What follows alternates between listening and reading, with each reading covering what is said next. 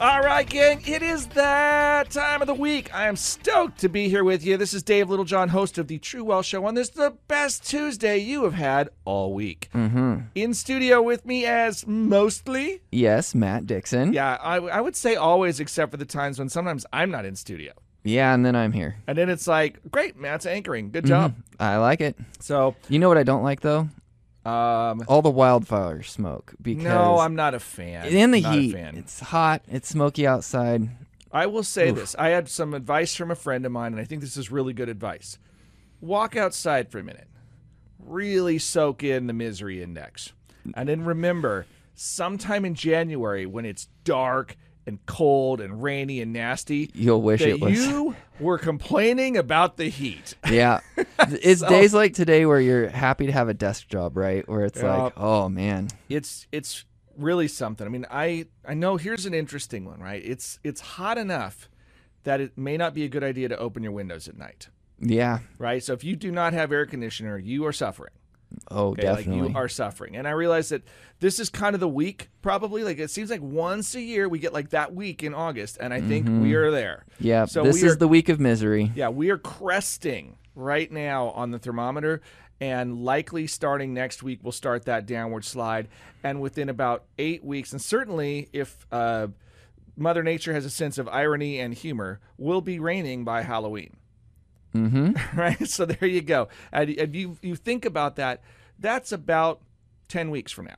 That's gonna, you know, be here before you know it. Yeah, so it, it, it goes really quickly. I mean, we are talking back to school time is coming right around the corner. Mm-hmm. We've got Labor Day right around the corner, and it will be uh, full political swing getting rolling here pretty quick. We're going to start seeing the ads uh, start running again pretty soon as uh, we we go into 2024, which is an election year. It's crazy to think that we're already in an election year. It doesn't seem like it's been that long It since we like had our we are last. always in an election year. I don't. Uh, yeah. It's like I am constantly surprised. Like, did I just get another ballot in the mail? What are we voting for this time? I don't know.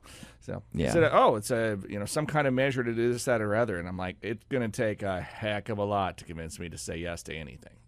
You know, right. At this point, like, you know what's a great idea? More government. Hmm. yeah, because we're doing such a bang up job with it right now. I digress quickly. Well, David, I think you got something really cool for the show today. You were talking about maybe busting out some different segments. What do you got lined up for us Okay, today? so here's what I want to do, Matt. I would like us to migrate a little bit more towards programming. All right. All right, this is fancy radio terminology here, okay? And it's the idea that for a lot of our listeners, they don't get to listen to the whole show uninterrupted. Mhm. Right? They so get they're little in the car. chunks. Yeah, they Yeah. get chunks of it. And so it's less useful for us to talk for an hour on the radio broken up by commercials about a thing because if you're just you sometimes join it in an opportune time. Yeah. So instead what we're going to try to do is break this apart into things that maybe mean a little bit more and if you're a podcast listener you can break it into chunks even for your your Right. your So you can right? have a big takeaway in only like 15 minutes of time. Yeah, so All we're right. going to try to do that. And so we're going to do this by segment because, as you know, there are obscene profit breaks required at Sure. this station. Uh, but one of the so here's the themes that we want to start with today. Our first segment, we're going to talk a little bit about big surprise, but what's in the news? Like what's driving the narrative out there? hmm Well, and I think as investors, um, we're always seeing the markets, right? So maybe not a lot catches us off guard because we're always in it. But today I went to the Google machine and I said, you know, stock market news, you know, what's new? Um, I and found what it- is trending? And it is trending, right? I got text from people this morning. Yeah, uh, Michael uh, Burry, the guy that's famous for the movie The Big Short.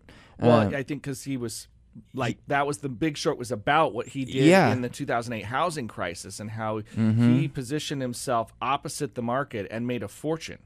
right, You know, so and so now billionaire Michael Burry. right, and Right. he has his own hedge fund, right? I believe. I believe he yeah. Um, but yeah, do you want to talk a little bit about what he did today that was so um, What's news catching? I didn't dig into it much. I Yeah. just got the headline, which is that he shorted the market to the tune of about 1.5 billion dollars, Right. So which is actually not a giant short in the market, but it is a giant individual position. Mm-hmm. Right, for Like, him. like if you're a person and you're a billionaire and you take 90% of your net worth and go against the market, Yeah. That's a big bet. And in this case, that's exactly what it was. It was 90% of his portfolio that he said, I'm Yeah. betting the whole, you know, the whole bag here that the market's going to go lower. Now, it's really interesting because there's some things that are going to come up in our other segments that will sort of echo back to this. Mm-hmm. But uh, yeah, I think that that's a huge thing going on here. Let me let me throw another observation that is I've got one too. I've got another observation. on, Oh, go on. well, so if we go back to January, he had a really vague tweet that said, and all it was um, was sell. That's all he posted, sell. And if you go back and look at where were we in January to where are we today, the markets have had a huge lift since Yes, they January. And so just because he was right once, we've talked about this on the show before. Oh man, it's there's a huge survivorship bias Mhm. in analysts, right? The Yep. the people that guess right, and and you got to figure. like- Like, like, as an example, this is what makes Elon Musk so remarkable, right? Is Mm-hmm. he had so many double down wins, or triple down, or 10x down win, right? So, oh, started my first company, sold it for a profit, took the profits all into another company, sold it for mega profits, took the mega profits all into another company, sold it for mega, mega, mega profits, and now he's a bazillionaire, Right.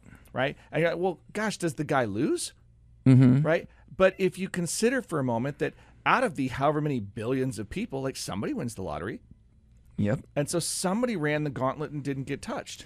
Well, and in and- this case, apparently it was Elon Musk. Mhm. Maybe maybe now that's changing, right? Who knows? Right. And I, I look at this guy and I say, okay, he made one really good call and it made him really, really rich. Mm-hmm.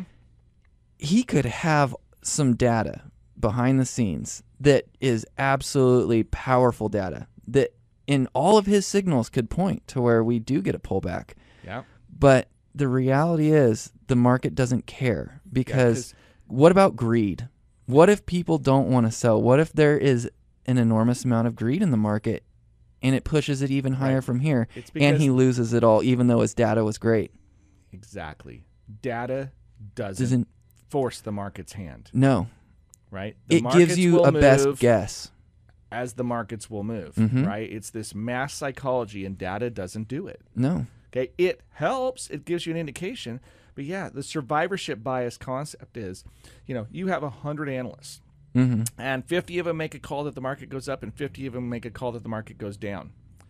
And then that market does what it does, and half of those were wrong. We talked now you have 50 analysts left, and Yeah. 25 of them say the market's going to go up, and 25 say the market's going to go down. And there's 25 left because the market does what it does. Right. And you, you you keep whittling it down until well, this one person made a whole bunch of money because they've made six calls in a row. You know, but was it because the call was prophetic, Mhm. or because they just were the ones that got the sequence of returns right? right. And because it's you're only as good as your next call and what we've established is data does not compel markets to do anything it's just a reflection of what's going on hmm And you know, we've talked about black swan type events before, Mhm. where something that you did not see coming, something random pops up and it alters the entire course of the markets. right i mean like as an example hmm let- i mean let me i'll just kind of come out on record this thing about michael burry is i don't necessarily disagree with the guy Mhm. that there are like all the data things that i'm looking at i go wait a second so rates are going higher or you know rates are high slated to go higher especially relative to what we've seen in the last two Yep. decades basically and then stack on top of that Wage inflation, gas prices yeah, being massive high. inflation that we've seen Sure. after massive dislocation because of the printing of money, right? Mm-hmm. We didn't actually create capital, we created money. And then we dislocated the value of everything and sort of shook the system up a lot. Now the ramifications are all pouring through. We have cultural issues that are going on. We have a lot of headwinds for this economy. And yet it persists. Right? it's true. And so there's an old joke, right? That um, the markets can remain irrational longer than you can remain solvent. Hmm So my job, and I've had people ask me about this, is not to make the next remarkable economic call because that's not what does it. But as an investor, it is to figure out where the opportunities are with the highest probabilities of success hmm over the appropriate time horizon. Because this one also gets me, right? If you are not selling today, all you're really getting is a snapshot of psychology, not a snapshot of value. Right.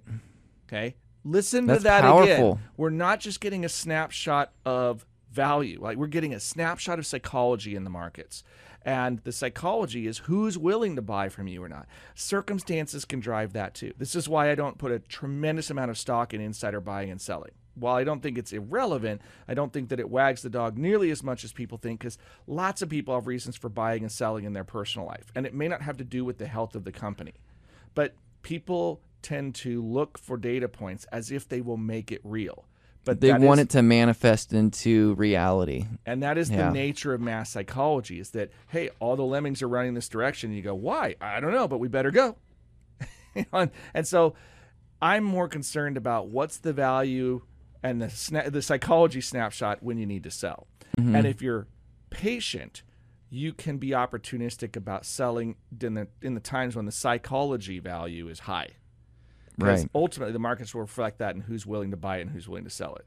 Right? There's a lot of companies that I can't look at the value on paper and make any sense of it, but somebody's willing to pay more, which means the the, the bigger fool theory is in play right now. Mm-hmm. So you could still be profitable because there's a bigger fool than you. Could happen, right? Maybe you're not really a fool. Maybe you're playing everybody else for the fool, but you get the idea. Mm-hmm. So anyway, yeah, it's it's just fascinating to me to look at you know what's in the news, and my my takeaway from this is like so often, the data does not compel the market to do anything, It does not. right? It's still a snapshot in time of the buying and selling conditionality. Mm-hmm. How many buyers versus how many sellers, and what's Right. motivating them in that moment. Right, because I mean, you could go back and argue back in January when we were at low points in the market, um, rates were lower than they are today, and everything's played out kind of how we thought. Right? I mean, rates have continued to trickle higher. Yep. Um, things in the economy still haven't like magically fixed themselves yet. We're a lot higher in the markets today than we were to start the year. Right. And a broken clock will be right twice a day, too, right? So you Yeah. can say, look, we got all these reasons to think it go. Maybe Michael Burry's right.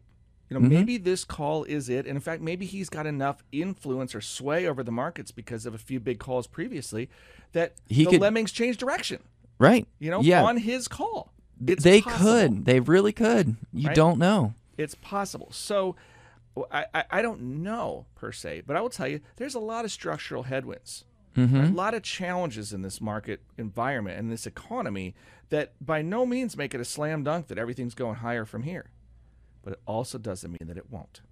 Correct. Okay. And that's the key here. And that's why we, we still invest with a longer term time horizon and quality matters. It Right. does. So there you go.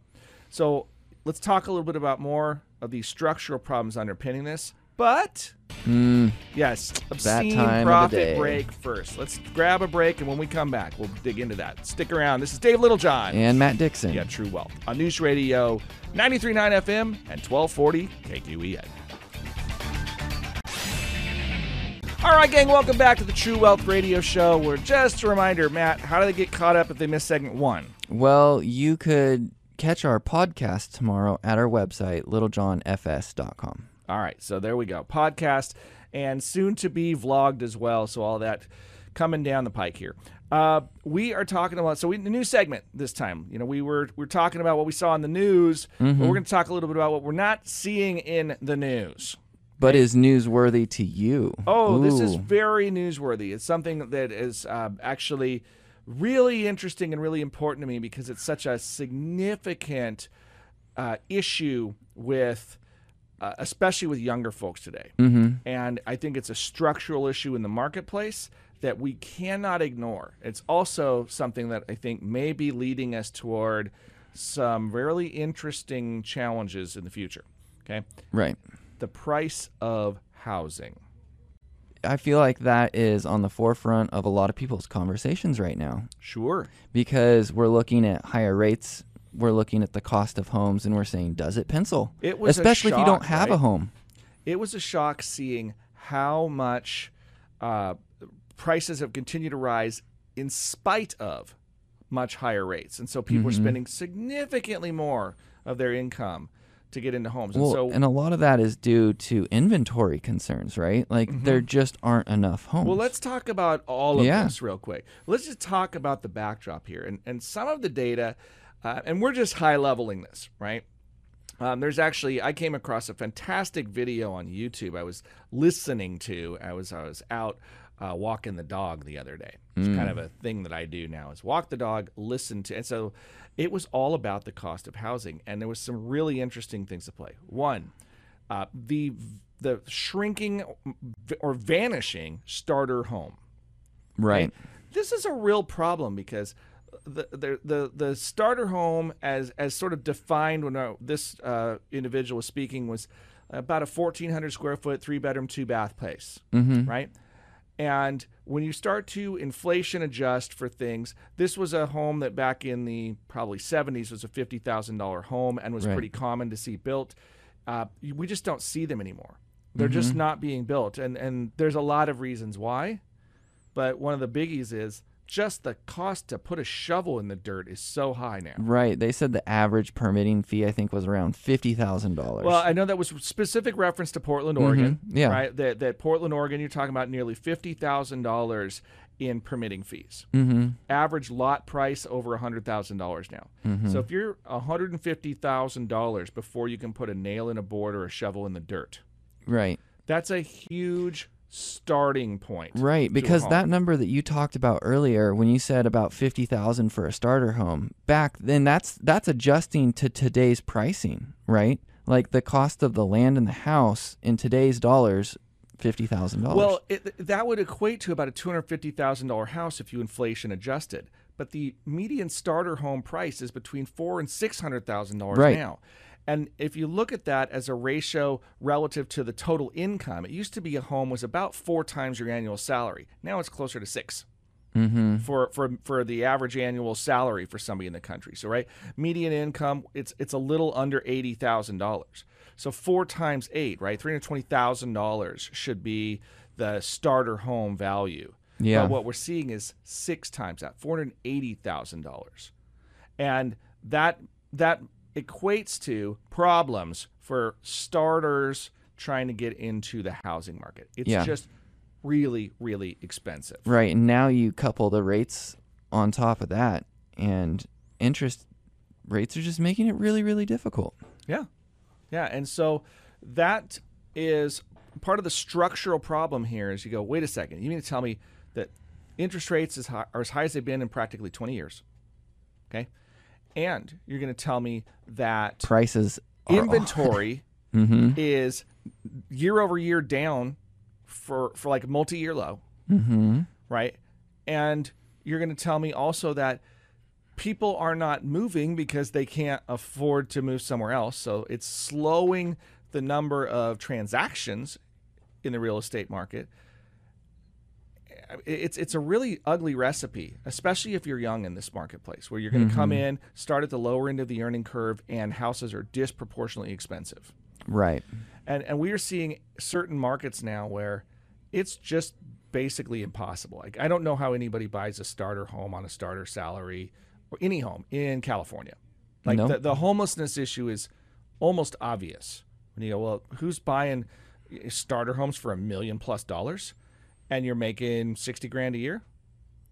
That's not mechanically possible, right? Mm-hmm. Like you're not making enough if you had zero taxes to pay the mortgage payment right now.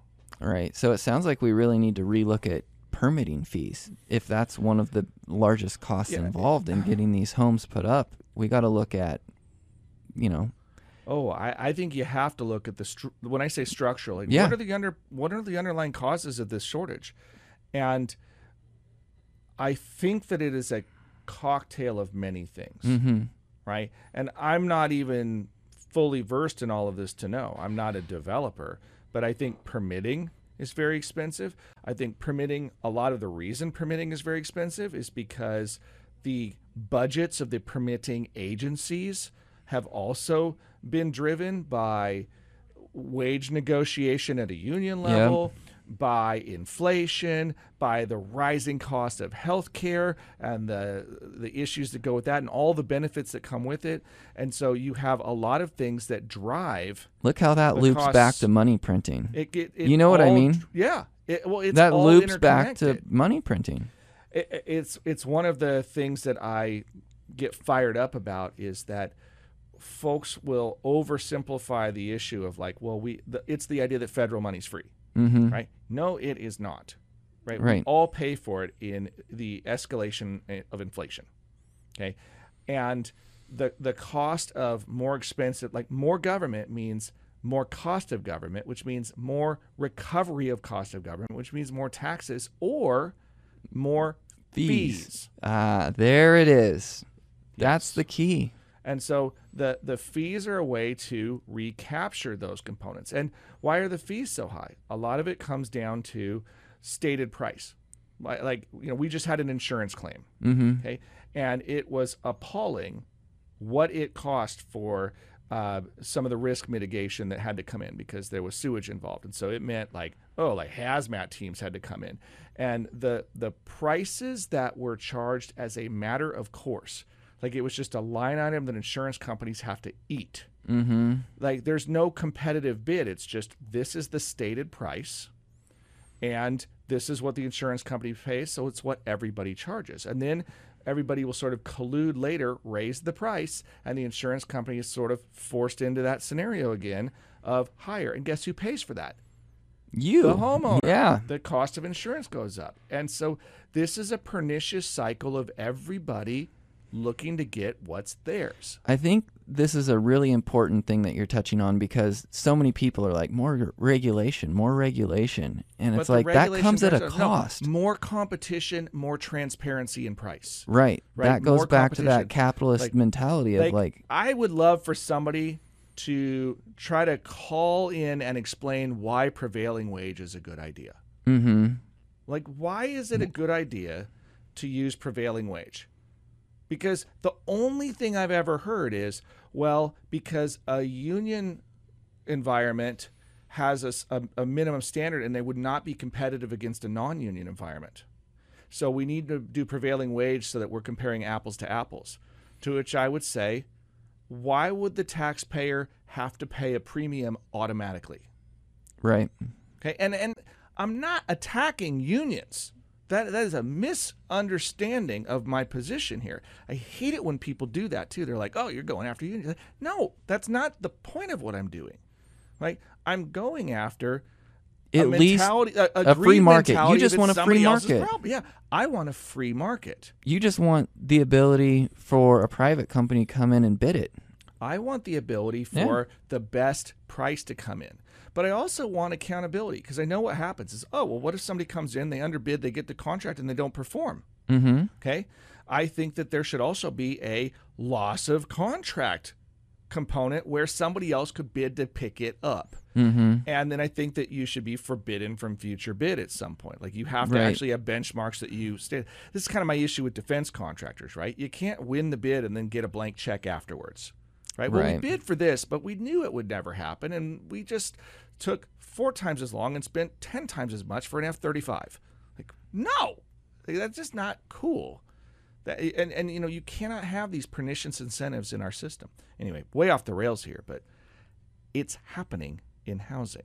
It's death by a thousand cuts Mm-hmm. because everybody protects their little domain rather than what I believe really needs to happen, which is the system needs to be simplified. Well, and it's just destroying insurance companies. It is. Look at California and Florida where insurers are backing out. That's a really good sign that there's an issue. Yeah. If the insurance companies can't make money because the value of the home is so extreme that if something happens, they lose Yeah. and they lose to that magnitude, that is your key to say we Right. have a problem. Well, and why are they losing? It's it has to do with the fact that the cost to rebuild they can no longer calculate it because it escalates so rapidly. They're like, Mhm. how do we how do we quantify the risk here?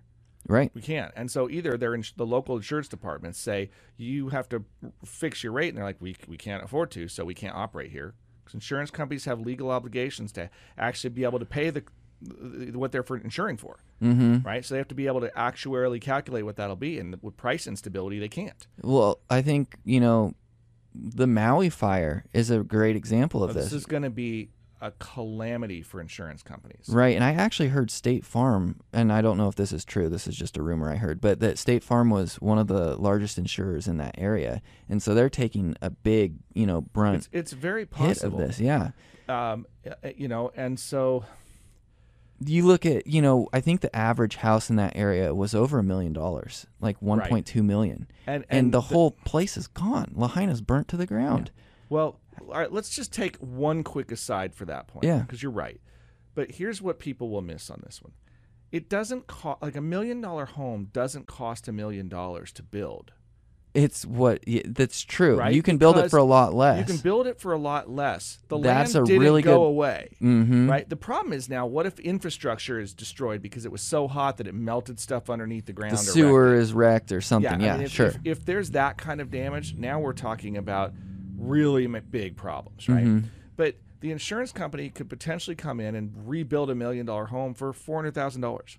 right. But we are talking about Hawaii in a time when how do you keep that the market? Th- those are new market forces that are going to drive prices there, Right. right? It's it's going to be super expensive to get labor. It's going to be competitive to get labor. and you can't get materials because you're not in a supply chain route. So, So everything has gonna be, be shipped in. super expensive to rebuild for all of those reasons and it's just going to get it's when i say absorbed by the system it's going to get priced into the system it's going to make it that much harder hmm these headwinds will ultimately create a real problem in housing Right, and we're right? already it seeing. does not go to infinity because once people are out of money they're just out of money and the country cannot say well the 1% will pay for everything like there actually isn't enough money there to do it hmm right? You have to have a thriving middle class.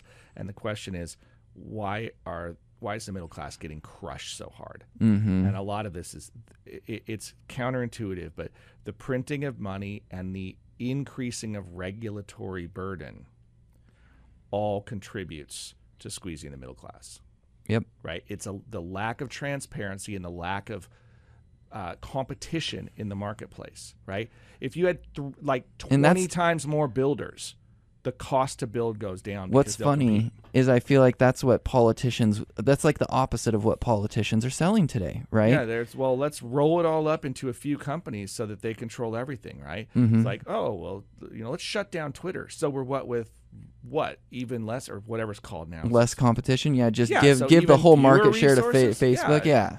So, yeah, it's just we we all need to start thinking more about um, governing what Mm-hmm. and what's what's the intended consequence and what are the unintended consequences. Right. Anyway, sidebar complete. We got to run to our next break. Sorry, Oh. we ran long here. Okay.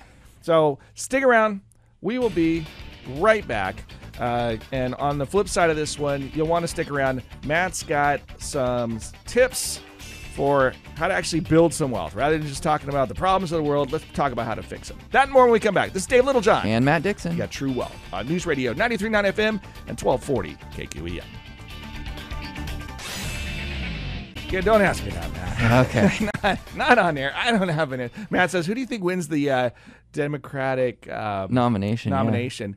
And it's it's early to tell, but I I have to believe that the same reason that they ran Biden in the first place is probably the still still the same reason. It's Yeah. like here's like the most vanilla thing you can conjure, Mhm. where you can kind of paint a lot of triangulation around him and um, see if you can't still get the votes. But but honestly, it's an interesting question because it seems like there's this real leaning towards you know he may really be aging out and, and we, we Mhm. can't avoid the competency gaffes that Right. appear to be happening You know, there's just too many times where it's like uh, he's wandering away again Right. and you're you're going okay the leader of the free world can't just wander away that Mhm. creates trust issues Yeah.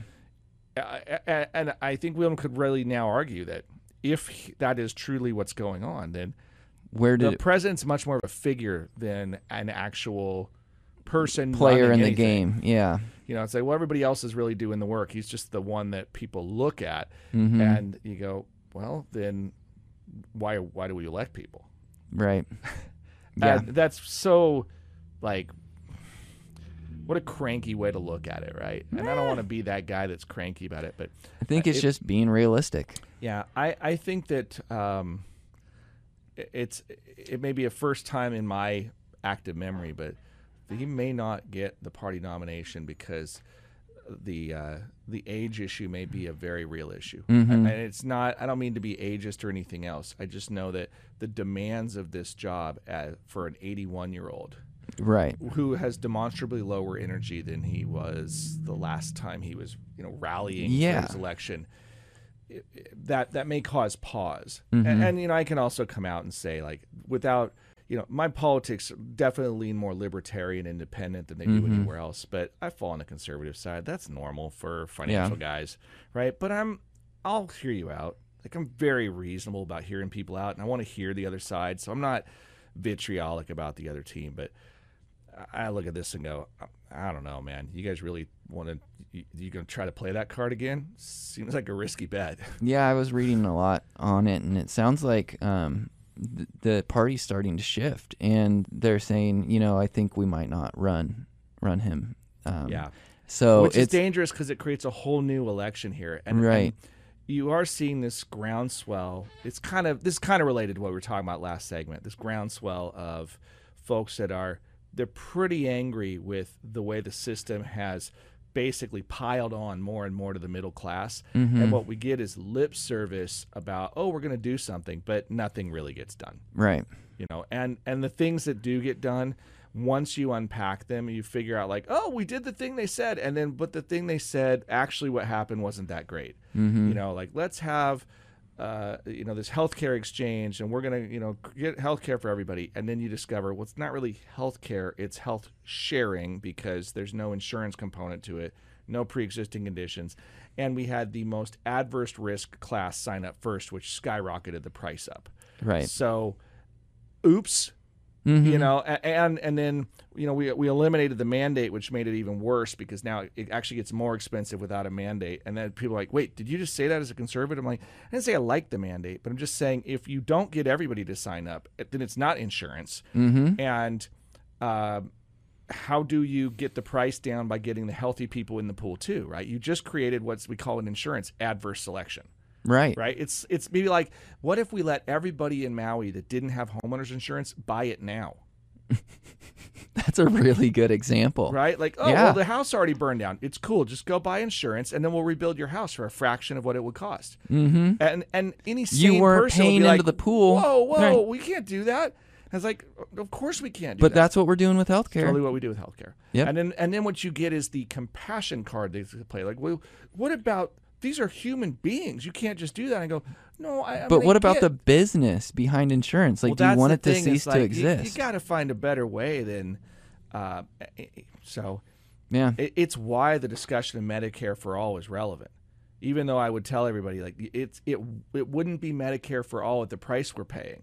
If Mm-hmm. you tried to get Medicare for all, it would change the system radically. Outcomes are not likely to improve because you're going to d- diminish competition and you're going to diminish incentive for people to come up with new medical treatments and so forth because there's you know there's no longer profit in it Mm-hmm. and um, you're going to uh, have to put more money into the premiums because you don't just have the non there's there's a gotta have people that money are to- paying into it that aren't using it right, Right. now you have to have enough later. money to pay the stuff out. Yeah, so the claims you know, that come in, you have to a pay it lot out. more money. So Yeah. your, your your personal Medicare tax would go way up. Mm-hmm. Basically, the equivalent of whatever health insurance premiums you're paying now would have to start going in. Right. Okay, it's just Medicare for all is an interesting instrument for forcing everybody in, and academically, it sounds interesting right now because you would say, well, but Medicare has the most pricing power, so they can negotiate the best rates for hospitals. All true, right? But how do you stave off what ultimately becomes state-run medicine, where we've seen example after example of state-run medicine, where the outcomes begin to decline and the Mhm. waiting The quality of to go care up. goes down. and that's the issue. Is it's like right now we have this very expensive but still relatively decent outcome system. It's not perfect, right? We have some areas with better outcomes than others, and you know, people with more resources can afford better outcomes, kind of thing. Not perfect, Mm-hmm. but the alternative would be like everybody gets the same shoe size. I'm like, well, so I don't have to solve. I just know it's not perfect, right? Fair enough. Okay, Matt, Yeah. tell me something about this was your segment, right? Yeah. This easy ways or not so easy ways to build wealth. What do you mean? Well, I wanted to. I think this is what everyone really cares about at a at a core level. You want to know ways that you can do better or ways that you can improve your situation, and so I thought that would be a reasonable segment. So I started thinking about some different ways that you know everyone can apply this to their lives.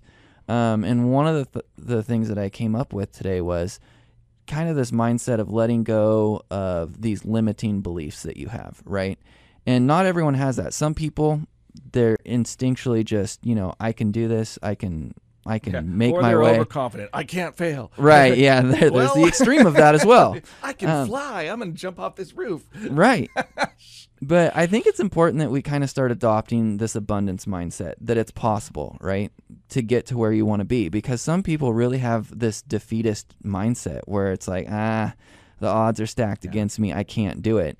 And Can, can you ex- like just in a real Yeah. quick nutshell? When you say abundance, what's the what's the opposite of abundance? abundance is, you know, this this feeling of doom where I can never buy a house. I can so like never scarcity would be is the word I would Scarcity, use. Like yeah. scarcity mentality of like there's not enough to go Right. around. I got to get my piece and protect it because Mhm. so there's winners and losers in this game, right? Some Yeah, people and I'm have to des- lose for me to win. Right. And I found an interesting stat that shows that 80% of US millionaires are first generation quote unquote rich. And Yeah, that's in fact, and I think that stat is probably even more true for billionaires. Mm-hmm. So they're not inheriting their wealth, they're building it.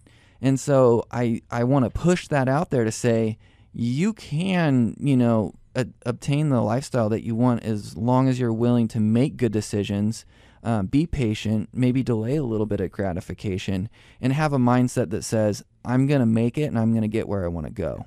I like the abundance, the idea that the pie can get bigger, Mhm. right? And it, and here's the thing: we have seen this and seen this and seen this, right? The Right. economy does grow, and you can add more value, which actually creates more in the economy, Right. right? So if you increase your skills and your productivity, and you can produce more in the same hour, Mhm. you become more valuable to the economy. And if everybody does that, the economy can get bigger. Right. So there there is this ability to grow. It's not a finite amount.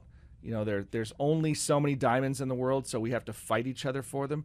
No, you there's actually the ability to create more diamonds in this example. I think you need to be able to self reflect a little bit because there was a study um, by Purdue University that talked about by the age of seven, you have established financial habits, which seems crazy, but it's it's a learned behavior often from the people that you're around. And so I think a a big part of this is being able to step back and, and really assess and say, are these habits that I have good habits or not? And if they're not good habits, you have to have the willpower to say, I want to change, and then taking the steps to change. yeah, because here's the thing about habits: they can be learned. hmm They can, and high income isn't enough.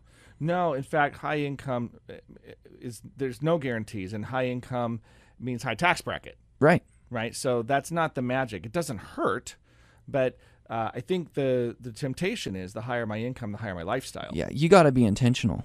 Just because you make a lot of money doesn't mean you're going to be wealthy. Because if you spend it at the same rate that you make it, well, congratulations, you're still in the same boat that you started in. Right. You just have a lot, yeah, fancy stuff. Now maybe you get great experiences, and there's that's a real Gen Z kind of thing It these is. days. Is that experiences are a premium over stuff? Mhm. They probably have that right, in my opinion. I It's you know, but Yeah. there still needs to be a certain amount of stability at the base of the right pyramid. because right? if things really start to break and fall apart, guess what? Now you don't have any more experiences at all. You're just toast. Yeah, and and I just uh, you know you can't forego responsibility for all experiences, right? You Mhm. can't YOLO everything and then have nothing that stabilizes you and expect and then be somebody else's problem. Like that's the part where it's like, well, I went and had these exotic experiences. Now hiked bail Machu me out. Picchu or whatever. Yeah. But now I have this other event where I need people to pay for me. hmm And it's like, whoa, slow your roll here. For the people that were willing to delay some gratification and build up a certain amount of safety around themselves financially, you're basically saying, well, I got my experience, screw them. Mm-hmm. Okay, that's the same thing about pricing where it's like I will charge as much as I can get away with because it's somebody else's money, right? Or the money from the government's free. That's that pervasive attitude that we're not all connected financially. Correct. Right? Yeah, that- That's a, you know, consider for a moment that that's a cultural flaw. it is. Okay, Like- like 100%. if, if if your position is I don't care about anybody else, I just need to get what's mine. Well, we'll eventually just stab each other in the back to infinity, and then no one wins. no one's yeah, alive in and, the end. And Yeah. the system's really big, so statistically, hopefully you're a minority, and the system will kind of absorb you. But it's a shame because you're part of the problem, mm-hmm. right? And the more people take on that characteristic, the less we're going to be able to solve this problem because you could see with the system bloating and becoming less efficient, right? As as government has grown, as bureaucracy has grown. This happens in big companies too, right? As that bureaucratic bloat occurs, efficiency declines and then the margins start to pinch, but the margins never seem to get pinched at the co- corporate level, right? No. It's always the personnel, Mm-hmm. right? It's that middle class again that gets pinched. Yeah. And that's the part where I'm just like, eh. So yeah, I think you're right. You got to start with the right mindset. Can I frame it in a silly way? Yeah, I'd like that. You got to play chess instead of checkers. Perfect. You're thinking more than one move ahead or Mhm. two moves. You're thinking about dozens of moves and dozens of strategic options, and you need to both play offense and defense at the same time. Yeah, and if you struggle to play chess and you only play checkers, start writing down a list of what your future could look like. It'll force you to put it on paper and really start thinking more than one step ahead. I do love that, right? It starts with having a vision and Mhm. then developing a strategy. Right. We know guys that can help. You can call them, but first they have to take an important profit break. I like it. Stick around, everybody. This is Dave Littlejohn. And Matt Dixon. You're listening to True Wealth on News Radio 939 FM and 1240 KQEN. All right, gang. Home stretch. Dave Littlejohn and Matt Dixon. and you got the True Wealth Show. Uh, we had a lot of fun today covering. I mean, I, I think it's been a really interesting ride. We've covered everything from stuff in the news to stuff not in the news, structural issues. We kind of flirted with politics, which I know is a lightning rod, but whatever. I'm going to do it, right? And I love Jesus too, so there you go. Now I pissed off everybody. um, but you know, we've we were talking about in that last segment. Uh, uh, we're starting to, to We were just- coalesce around attitude around wealth building, Right. and you've got a really interesting kind of final thoughts for like, and we got to do this quick, right? Mm-hmm. If you could give an investor like a little advice, Yes. what would it be? Okay, first off, invest, don't gamble, right? Some people have this mentality that I just want to double my money real quick or triple my money. The reality is, life doesn't really work that way, or everyone would be rich, right? So, investing is for the long run. This isn't Las Vegas. Make your money work for you over the long run. What do you got for me, David? Well, I think, and we talked about this one at the break too. It is at some point you've got to own accountability in Mm. your decisions. Yep. Okay. When it comes to investing, now maybe the decision is to hire somebody else. Haha, we know people, right? Mhm. See me after class. But maybe it is I just need to make better financial decisions about operating within a budget, whatever it is. But what I can tell you when it comes to finance is you may be really skilled at shifting the blame to somewhere else, Mhm. but it won't be effective. Right? You gotta really Blaming stop somebody and else means think. you play victim, and you know what? You still have lousy financial outcomes. Mm-hmm. So at some point, you say, if it's going to be, it's up to me. You got to turn the brain on. Yeah, Yeah. totally turn the brain on, make good decisions. Okay. And maybe that decision, this is where you get, okay, it's the end of the show, so shameless plug, right? Good decisions, maybe it means that you need to bring in good advice. Absolutely. So There's no shame in that. No, not. There's no shame, and there, it's no secret. While we really try not to promote super hard on this program, if you don't have somebody in your world, we would at least like to help you migrate that direction. Mhm. Okay, maybe we're not it, but maybe we can be a resource that gets you where you need to be.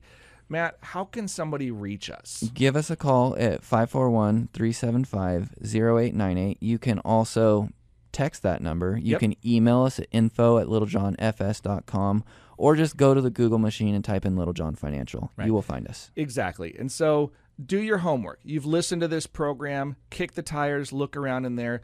But if there's just a question that you have, initial consults are, are free. We do that on purpose, right? We don't want you to feel any pressure. We're not going to try to sell you something. We just want to see if there are challenges and solutions that we Right. can Because not everyone's a, a good fit. yeah, and, and that is okay. But as we like to say, not everybody becomes a client, but we can help anybody. So if it needs to be you, give us a call 541 375 0898. Until then, we are out of time. So thanks as always for joining me. And Have a great rest of your Tuesday. yeah, I'm Dave Littlejohn, And Matt Dixon. and you're listening to The True Wealth Show on News Radio. That.